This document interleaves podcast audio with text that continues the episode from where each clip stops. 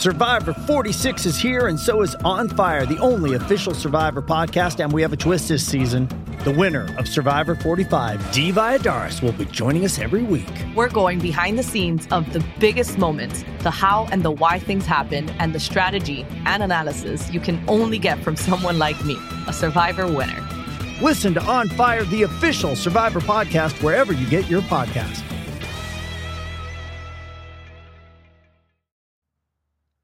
Everyone, welcome to the My Nights Are Booked podcast. I'm your host, Sarabeth Pollock, and it is Monday, it's December 6th. And if you're a fan of The Walking Dead, you probably are buzzing with the latest big announcement about the Walking Dead universe.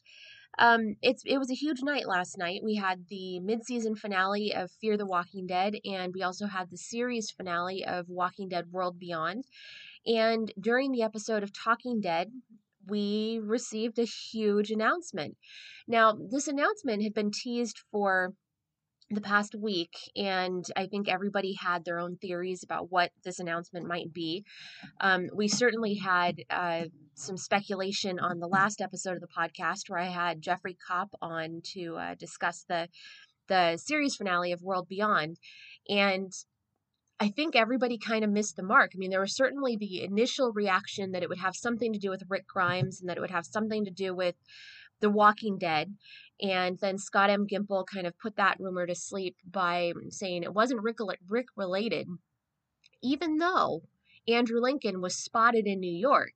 So it was kind of this massive red herring, right? Like that nobody nobody knew what this announcement was. You know, maybe it was a spin-off, maybe it was uh, a new series. You know, there was certainly a lot of excitement around the the end credit scene in World Beyond that that reveals that there's a new variant of walkers out. Um, you know, so a lot of people were were speculating about what this this announcement could be. So when Kim Dickens showed up on on Talking Dead and announced that she was returning to Fear the Walking Dead, um, I, I, think it kind of blew the fandom away. I mean, this was something that people have really been hoping for over the past few years. Um, the last time Madison Clark was seen on the show was back in season four, and that's all the way back in 2018 when she was making a last stand at the at the ballpark to save her family and uh, she was surrounded by walkers now the important thing to note is that she was never confirmed to be dead. Like we assumed that she was dead, and Kim Dickens was very sad to leave the show, but we never there was never any definitive proof that that Madison Clark was was gone forever. And you know, there were certainly whispers of her, you know, when when Althea was uh was talking about her tapes and she had actually come across Madison at some point.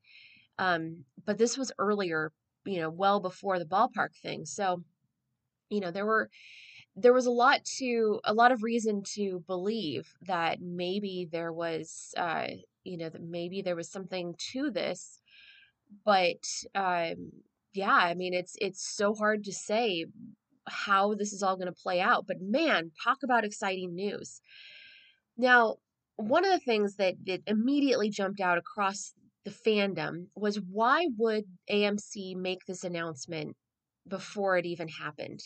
There were a couple of fear related announcements last night. One, the second half of the series is returning on April 17th. Two, the series has been renewed for season eight, which was kind of a given because we know that the series is moving uh, moving production to Atlanta, and that kind of makes sense that that season eight was a given.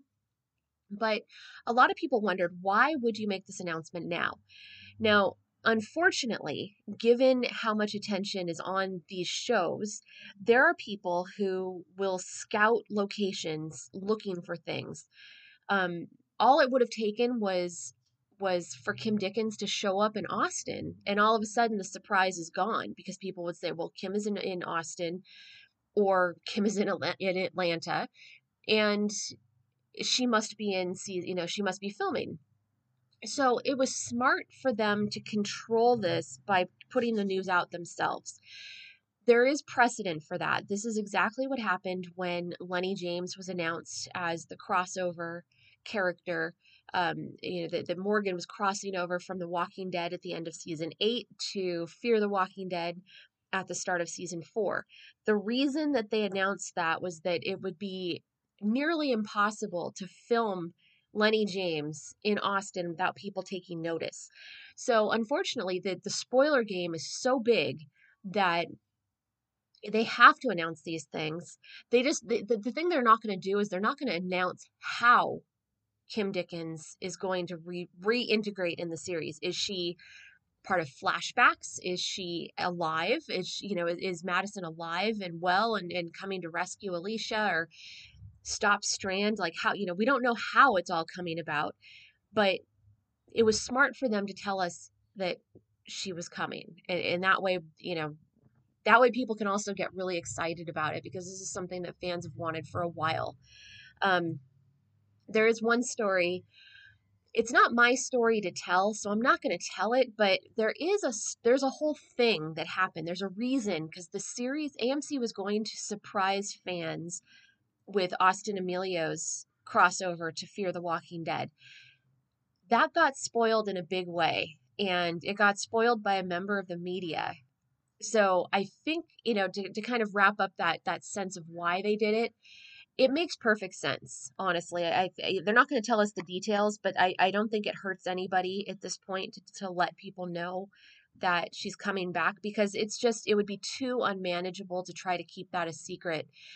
And i think it's also a good sign because according to the hollywood reporter she's coming back as a series regular which means she'll be in more than one episode, presumably, which means she'll be there for a period of time. So it's not like, you know, it's actually good news because it means that they need to just have the secret out so she can just move on with filming and not have to worry about keeping her presence a secret because there are so many people watching over this. And you know to that note it's it's so hard.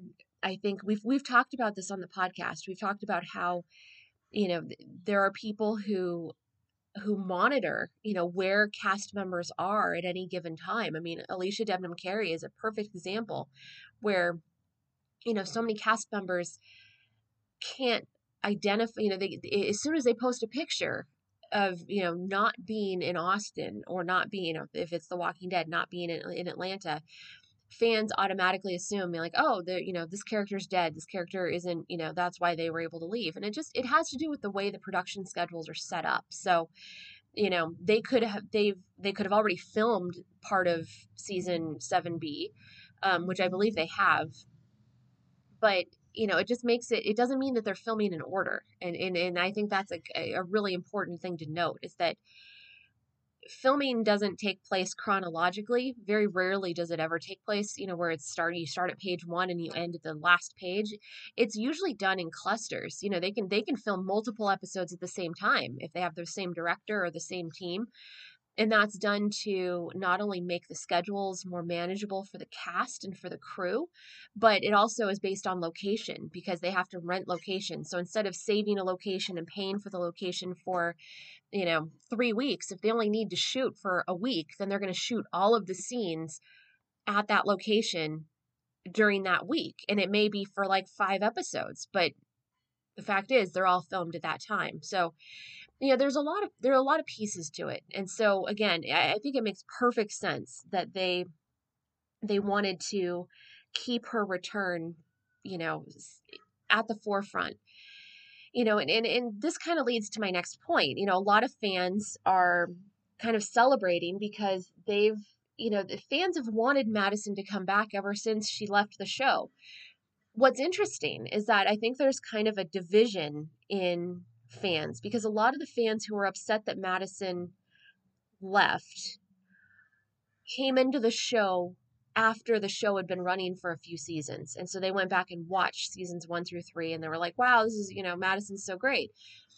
There are a lot of people, myself included, who were actually more, they, they felt more intrigued by what's been happening lately with the series. And, you know, I, I find myself in this weird place because I actually like Madison. My favorite version of Madison was in season four. I think she was at her perfect place as a character while she was running the ballpark.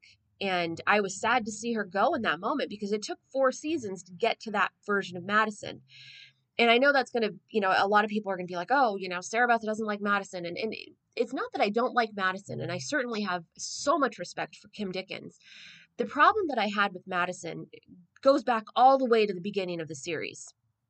Now, it's not like The Walking Dead where they had no basis to understand how to write characters in this universe. They already had The Walking Dead, so they knew how characters should work. When I heard initially that Fear the Walking Dead was going to be set on the West Coast in LA, I was thrilled because I'm a San Diegan, I'm a Southern Californian. I know what it, things are like here. I can't relate to what's going on in The Walking Dead from a location standpoint because I'm not from the South. I don't know I don't know anything about, you know, Atlanta or Alexandria or anything like that. I know what it's like here. So I was fascinated by this proposition. But what bugged me was that early Madison, season 1 Madison was getting all sorts of signs about what was going on around her, and she was just ignoring them completely. Unlike Rick, who woke up from a coma to find himself in the middle of the apocalypse, it was already going. Madison was trying to piece things together, and she didn't want to admit that there were weird things happening. She was always trying to find a solution, trying to find an answer. And so, watching that journey, it, it, it was a fascinating journey because she had to worry about Nick. You know, Nick was was in the middle of of you know his overdoses and he was getting, you know, he was looking for his next fix. And so she had a lot on her plate. So I'm not I'm not blaming Madison for all of that. She had a lot going on. But you know, just like Alicia Clark was a very different person in season one, her evolution throughout the course of the series is why she is the way she is now. And you absolutely needed to have all of the development in seasons four, five, and six to get Alicia to where she is right this moment, leading a war against her friend, her former friend, because that's the kind of thing like it's it's uh, it's it's a whole. You can't take pieces of it. You have to take the whole. Alicia, you know, and, and I don't want to get too far into Alicia's character because we can do that another time. But you know, I always think back to Alicia giving her giving the location of the Abigail to strangers who then raided the Abigail you know those were things those were mistakes that were made because people were it was too early on and she was naive enough to think that it was okay to do that madison didn't really get her footing until season three and i i personally i loved season three for you know i, I think that that everything you know I, I think the ranch was fantastic. I think it was it was a really chilling, harrowing look at you know kind of in a in a pre-trump era of like what life would be like if you were living with a bunch of doomsday preppers who don't want to let people into their settlement and you know have you know deep-seated hatred towards people who don't look like them and it was a fascinating narrative I, I think it was a brilliant story the thing that bugged me about season three madison was at the very end when she was, you know, she was telling her kids the story of how she actually killed her father. And I, I thought, you know, this is such an interesting it's an interesting thing because if she had been that version of herself from the beginning, you would think that there would have been signs about Madison at that point. And it wasn't until she made that revelation that things kind of started to make sense, but at the same time they also there were also a lot of holes in her character because if someone is capable of doing that, you would think that they would have made different decisions in seasons one and two. Especially as things started to fall apart, you would think that she would have taken a much different route. So, in my mind, season three Madison was kind of a Hail Mary to developing this character.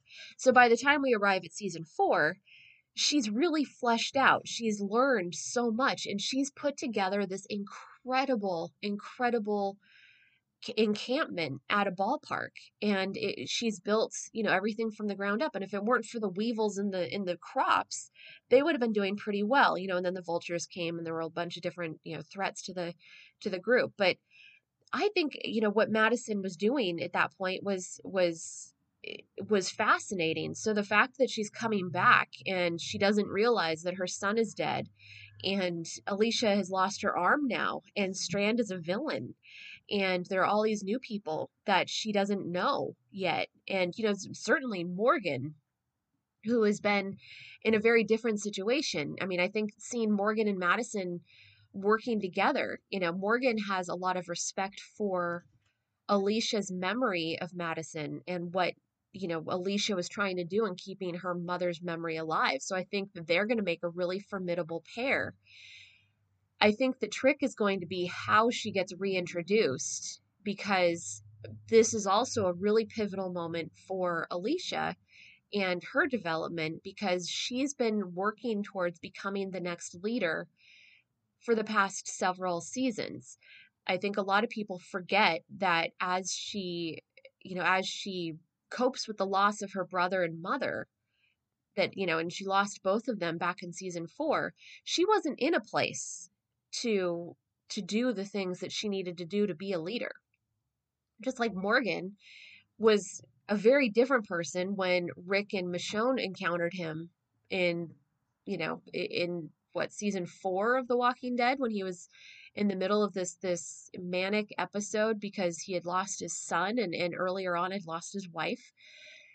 There's a, a certain amount of grieving and, and dealing with grief that that you need to have. And, you know, and I certainly know that, you know, as we record this, we're about six days away from the first anniversary of losing my mom. And you know, if you know me from the what the Undead Walking podcast, and you know me from you know from social media, you know what that battle was like. And this past year has been hell. I can barely function some days. I'm I'm really good. Like I'm I'm I'm not you know I'm I'm, I'm in a, an okay place, but I'm not going to lie and say everything is peachy. So for the people who were like, oh, you know, Alicia should have been able to take the reins and and you know, she shouldn't have been off painting and whatever. Let me tell you that when you're dealing with grief, there's not a lot you can control. And that's why I think that, you know, I, I am going to continue to give credit to Ian Goldberg and Andrew Chambliss about, you know, their their approach to these characters and focusing on the mental health aspects, you know, that that Alicia needed time to figure out how to deal with her grief. And Grace has needed to process the loss of her unborn child. These are things that you can't just wave a magic wand and make go away. We're seeing it with John Dory Sr. We're seeing it with June still.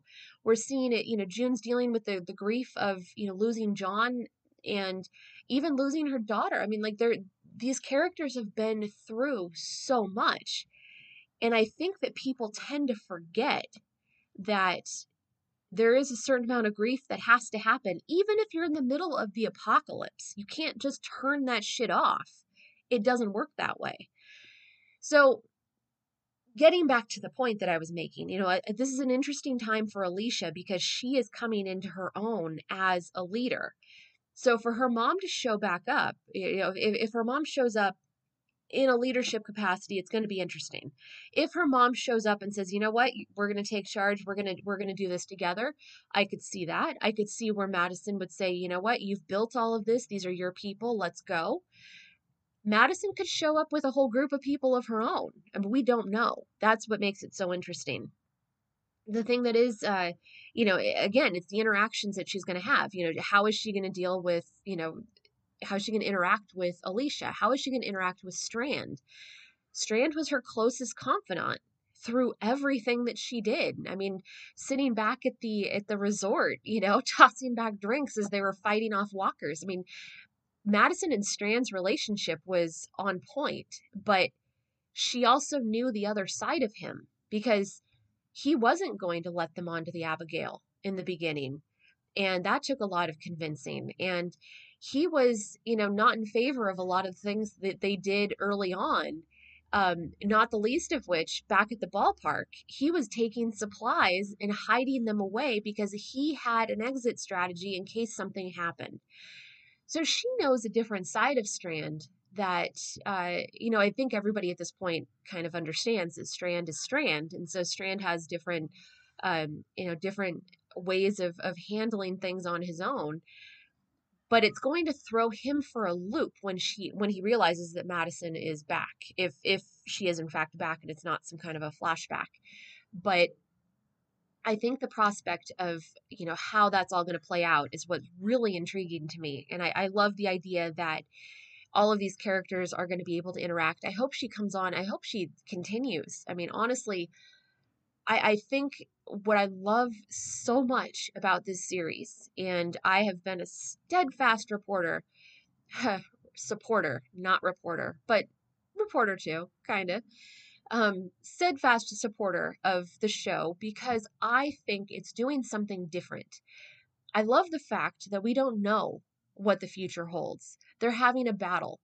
The last time we had a battle of this magnitude, I mean, granted, the, the Whisperer War was big and, and that was a thing in The Walking Dead, but if you think back to The Walking Dead season seven, they were having all out war with Negan and the Saviors.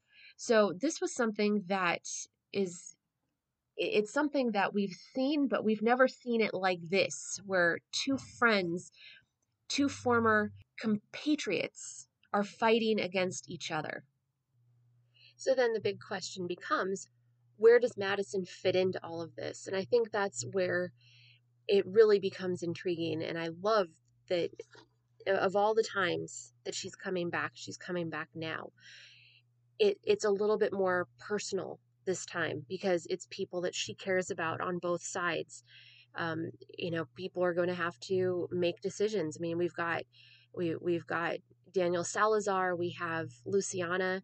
Um, you know, they certainly have a very different history with Madison than you know than June. Um, you know, she doesn't know John Dory. Uh, she she doesn't know you know the Charlie that exists now. I mean, she's going to have to learn that Charlie is the one who killed Nick. How is that going to go down? there's so many different things that are going to be revealed with Madison's presence. Again, assuming that Madison is not a flashback and that she's, you know, a, a contributing member of the current storyline. So, you know, in, in that sense, that's where I really really love everything about Fear the Walking Dead because you don't know what's going to happen. There's no canon, there's no rules. It's a completely different universe. And you know the crm has touched the area the the current you know the, the current situation you know being being destroyed the landscape being destroyed by nuclear fallout. I mean it, it's just something you don't see and the fact that it's time for a move. I mean seriously they've been if you, if you look at the first three seasons or first let's see first season they were in la then la got firebombed so they went out on the ocean on the abigail they ended up in mexico. Mexico turned into, um, you know, this really interesting kind of battle for supremacy at the resort. And then they ended up on the border. And then from the border in season three, they ended up going to Texas in season four.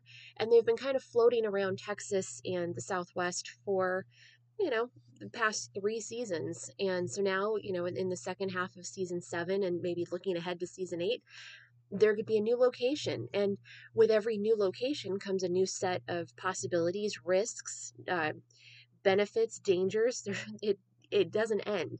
So having that, that kind of blank canvas to work with is really exciting. And it's something that makes the show all the more enjoyable to me. I think that what they're doing in terms of, of playing the long game makes a lot of sense. You know, like I, I know that there's uh, eh, the the other side of the spectrum, or the argument, I guess you could say, is that you know that it's spending too much time building these big stories, and that the anthology format doesn't work. And you know, I can see it both ways. I'm I'm actually a fan of the anthology format. I think what they've been doing the past season and a half has worked really well, because instead of getting kind of half-cocked stories that don't really get to be fleshed out you get to see complete stories. You know, the, the story of of John Dory Sr. and, and June in the bunker. Like that was just such a, a great complete story that that was told. And Sarah's story playing out in, you know, over the course of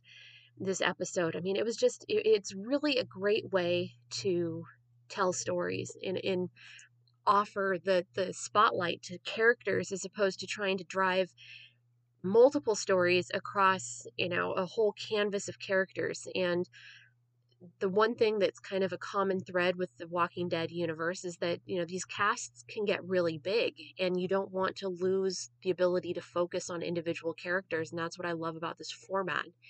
And then, you know, obviously you have the kind of common recurring story that is the overarching story for the season, you know, namely Victor Strand's tower and, and how that's all going down.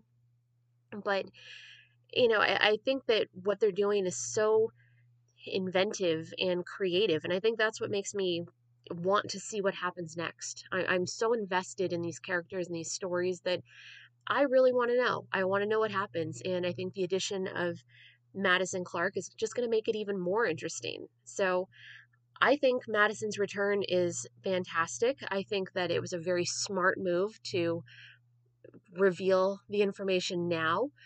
I think that uh, only time will tell. My theory is that she was always going to come back. I think I, I've thought that for a long time. I, I don't think that it made sense that character that the showrunners would have revealed a character's return in advance. So you know, looking back to looking back to season four when Madison died, um, you know, I know that there were a lot of people, you know, Kim Dickens herself, like, you know, I, I didn't want to leave the show. But what would you have had her say back in season four? Oh, yeah, my character's being written out because I'm going to be coming back in a few seasons, you know, and, and there's going to be this big surprise. No, you can't do that. Just like Mark Hamill was doing a full press, you know, press tour for the Force Awakens, and he was in that movie for like 15 seconds. That's the way these things work. So, of course, nobody was going to say Madison would be back because then the whole focus would be, you know, we'll bring her back now, bring her back now, bring her back now. This way, it offers a lot more creativity when it comes to bringing her back because no one was expecting her to come back this way. And I know a lot of fans are kind of celebrating this as, you know, that they brought her back. And I'm sure that, you know, fan input was important, but I'm I'm kind of of the opinion that Madison was always going to come back. And I've said that before, so this isn't something new. I, I think that this was part of the plan. And that, you know, you just can't, the showrunners aren't just going to say, like, oh, hey, this is what we're doing. This is exactly how we're going to tell the story. And you just have to tune in. That's not how storytelling works. And there's usually twists and turns and, you know, diversions and things that, that that make the stories interesting. So when you do get to the end of it, you're like, wow, that was an incredible journey. That's again, this is one of the things I love about the show is that you don't know what the plan is. I like thinking of, of the the main show. I like The Walking Dead when they deviate from the comic books because then you don't know what's happening that's what makes World Beyond so fascinating because there was no roadmap for that, and it was able to kind of create a universe to play in, and and same with Fear the Walking Dead. So I'm really excited. I, I am there's a lot to be excited about right now, and um, yeah, I, I I think that the the whole reveal was was awesome, and I, I think it was great that they were able to kind of utilize World Beyond to keep people from focusing too much. I mean, it was certainly fun having Andrew Lincoln in New York, so people were really being thrown for a loop thinking that maybe he was coming back or he was part of the announcement and and then, you know, there was Kim Dickens sitting there, you know, just so ready to reveal this news. So, well done to the Fear the Walking Dead cast and crew and uh welcome back Kim Dickens and I'm excited. I'm so excited to see what happens and uh it's going to be quite the wait until April 17th when Fear the Walking Dead returns. So that is the end of today's podcast. And uh, if you have anything you want to follow up with, you know, hit me up on Twitter at Sarabeth Pollock. And be sure to like and subscribe to the podcast so I can keep bringing them to you. And uh, thank you. Thank you so much for listening to this podcast. And I will talk to all of you soon. Take care.